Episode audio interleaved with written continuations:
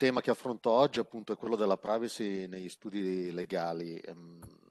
dunque, io vengo da una formazione prettamente giuridica, mi sono laureato in giurisprudenza appunto col professor Rossetti, a suo tempo con informatica giuridica, da allora mi sono sempre occupato sia di processo telematico e anche appunto di privacy fin dagli albori, diciamo così. Tant'è vero che la mia prima collaborazione con l'Ordine degli Avvocati di Milano è stata la creazione di un modello di documento programmatico della sicurezza degli studi legali che poi eh, ha avuto l'evoluzione, l'evoluzione che sappiamo. Io vorrei, anche cercando di non ripetere magari tante cose che sono state già dette o verranno dette dopo, un po' eh, cercare di calarvi in questi pochi minuti eh, nella realtà che si vive quotidianamente negli studi legali, avendo anche la vissuta di persona, perché mio padre era anche avvocato e quindi il primo approccio che io ho avuto con la privacy è stato un po' il frangente. Ed è sempre stato conflittuale questo rapporto tra protezione del dato personale, come la intendiamo qui anche in questo contesto, e i professionisti, in particolare gli avvocati. Ma conflittuale in quale senso? Nel senso che mh, mm, eh, l'avvocato, eh, vecchia maniera, diciamo così, quindi faccio riferimento alla generazione precedente, quella di mio padre, ma ancora oggi questo retaggio culturale storico esiste, ehm, considerava ampiamente sufficiente la copertura data dal codice deontologico, o addirittura nemmeno quella, ma tutto ciò che proveniva dalla dignità e il decoro della professione che porta a, di fatto a ten- tendere a tenere tutto riservato per quanto riguarda ogni aspetto che riguarda la, l'attività che si svolge con il cliente. Quindi io fin da piccolo, eh, pur appunto vivendo uno studio legale in famiglia, eh, non sapevo mai nulla dei vari problemi dei clienti, quant'altro, eccetera. Quindi una forma di riservatezza e protezione direi ancora più ampia di quella che poi eh, fu imposta con con tutte le varie normative sulla privacy, poi dalla, dal 96 in poi sfociò nel 2003 nel, nel codice in materia di protezione dei dati personali, fino ad arrivare all'evoluzione di oggi. Quindi è proprio questo, eh, diciamo, un concetto che bisogna tenere presente quando si parla di privacy anche oggi negli studi legali. E non c'era nemmeno il concetto di diffusione inteso come quello di oggi. La diffusione esplosa, diciamo, col, col fenomeno internet anche, le, anche, in questo caso inizialmente gli studi legali erano la cosa più lontana da internet, dal processo telematico in quella fase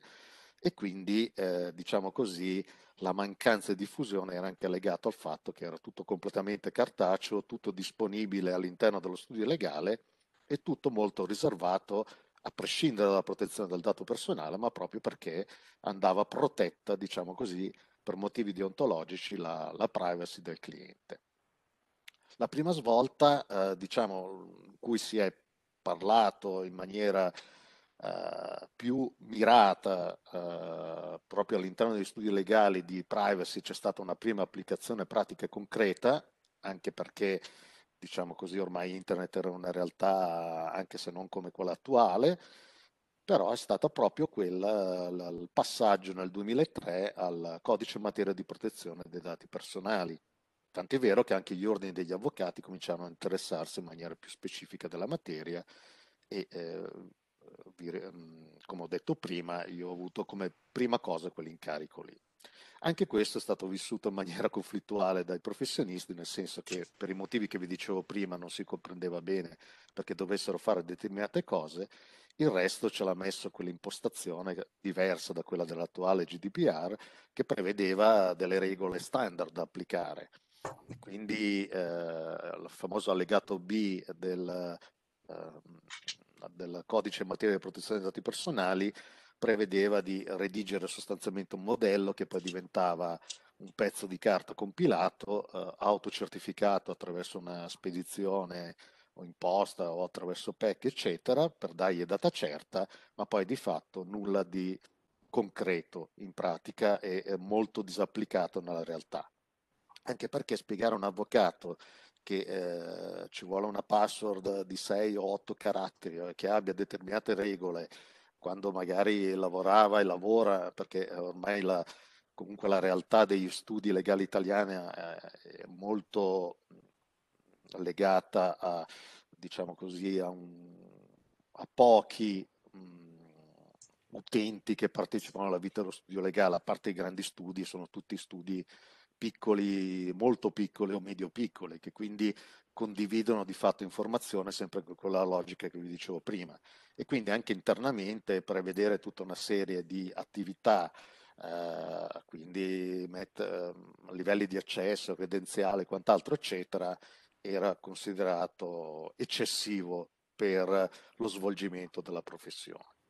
Anche perché, poi ci ritornerò un attimo dopo, anche lato giustizia, eh, le cose mh, venivano percepite in maniera molto difforme da quella che poteva essere la realtà, anche in un contesto di processo telematico non applicato, a cui adesso arriverò.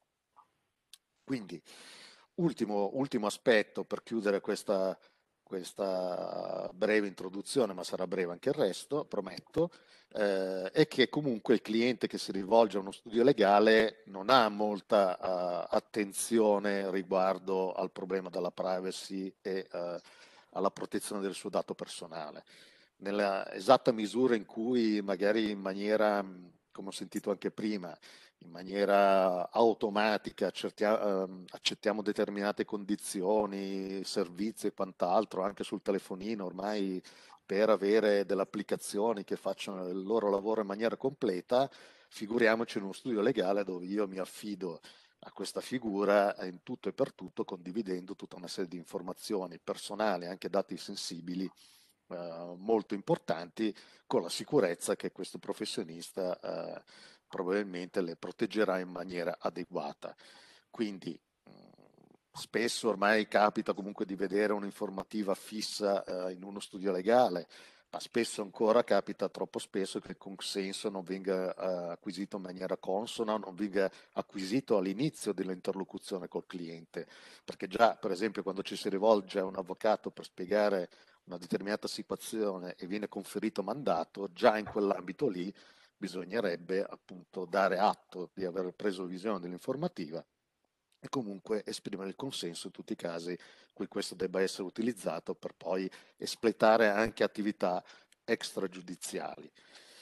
Eh, quindi l'applicazione eh, sostanzialmente viene eh, lasciata affidata al, al microstudio a parte sempre tralasciando quelli super organizzati che sono delle aziende di cui io nemmeno vi parlo perché eh, sono del tutto assimilabili alla PMI e anche aziende più grosse, eh, quando ci sono addirittura studi legali che hanno centinaia di dipendenti o trattano eh, pratiche con tutto il mondo, anche avere un'attenzione rispetto anche alle certificazioni che, di cui abbiamo sentito parlare prima, eccetera, è naturalmente obbligatorio. Parliamo e vi vorrei dare uno spaccato di quella che è la realtà quotidiana della stragrande maggioranza dei studi legali eh, che ci sono in Italia. Potenzialmente sono 200.000 avvocati che rappresentano circa più o meno la metà degli studi e tra questi direi il 70-80% sono sicuramente di questa dimensione.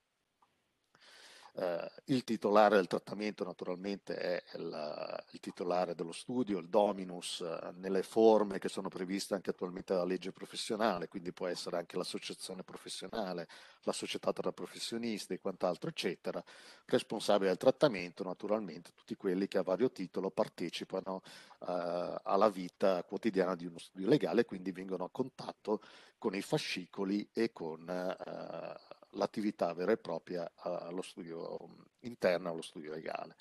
Due ultime cose per andare a chiudere perché il tempo inesorabilmente va avanti, eh, ve le dico riguardo proprio alla tenuta dei fascicoli e al sito internet, che sono le cose che magari eh, si sentono meno spesso dire, che possono essere più interessanti in un contesto di studio come questo. Allora, sicuramente per quanto riguarda la tenuta dei fascicoli, eh, impera ancora oggi all'interno dello studio la praticità eh, di avere a disposizione tutta una serie di informazioni immediatamente a disposizione per tutti coloro che partecipano alla vita attiva dello studio legale. Certo c'è maggiore attenzione rispetto al passato, eh, ancora di più dal 2018 quando è arrivato il GDPR, per magari oscurare i nomi e non mettere immediatamente un archivio a disposizione proprio di chiunque entri nello studio legale. C'è chi lo fa di più, chi lo fa di meno e quant'altro. sicuramente sta aiutando in questo senso moltissimo proprio il processo telematico, nel senso che ehm, tutta la filiera e l'organizzazione del processo telematico che prevede uno scambio attraverso PEC, ma eh, con un dialogo, diciamo, mh, cifrato, perché le buste telematiche con cui vengono effettuati i depositi eh, non viaggiano in chiaro sulla rete internet anche via mail, ancorché con il canale della posta elettronica certificata, ma sfruttano la crittografia chiave asimmetrica, quindi la cifratura di queste buste telematiche con la chiave mh, pubblica degli uffici destinatari, che quindi sono gli unici che poi ri- possono riportare il fascicolo eh, telematico eh, esattamente come partito eh, dallo studio legale che l'ha creato. Quindi ci sono accortezze di questo tipo. Certamente, e qui ritorno a una cosa a cui vi avevo accennato prima, è deprimente anche per chi frequenta uno studio legale, che sia l'avvocato o chiunque altro, eh, vedere che comunque ancora oggi, nonostante il processo telematico e molti di questi flussi ormai consolidati eh, siano operativi da, da, diversi anni, ormai parliamo del 2014, ci sia ancora diversa carta in giro, ma mh, mm, senza demonizzarla, non in quanto tale, ma semplicemente perché magari il giudice richiede una copia di cortesia eh, all'avvocato e quindi mm, questo documento che poi non ha più un valore di un atto depositato perché eh, tutto il canale flusso è ormai informatizzato e telematico, eh, viaggia senza controllo magari in una cancelleria o su un tavolo senza alcuna, eh, alcuna accortezza di alcun tipo. E quindi diciamo il GDPR esclude proprio gli uffici giudiziari e il sistema giustizia da uh, un'applicazione pratica e concreta di quelle che sono le regole che dovrebbero essere il minimo sindacale anche in quel settore e quindi di fatto uh, ci si trova anche qui in questa situazione e eh, la conseguenza è che molto spesso poi fare consulenza, portare uno studio legale a eh, ottimizzare eh, informativa, privacy, preventivo, che è anche uno degli altri obblighi ormai in capo agli avvocati, una struttura anche che riguardi la tracciatura dei pagamenti, quant'altro, eccetera, la sicurezza di tutta la rete informatica con tutte le eh, minime accortezze del caso, senza arrivare all'allegato B del DPS, ma almeno per dare minime garanzie anche per quanto riguarda il civile, sul penale bisognerebbe fare altre considerazioni naturalmente eh, agli occhi di questi professionisti poi avere questo esempio dall'altra parte sicuramente non aiuta.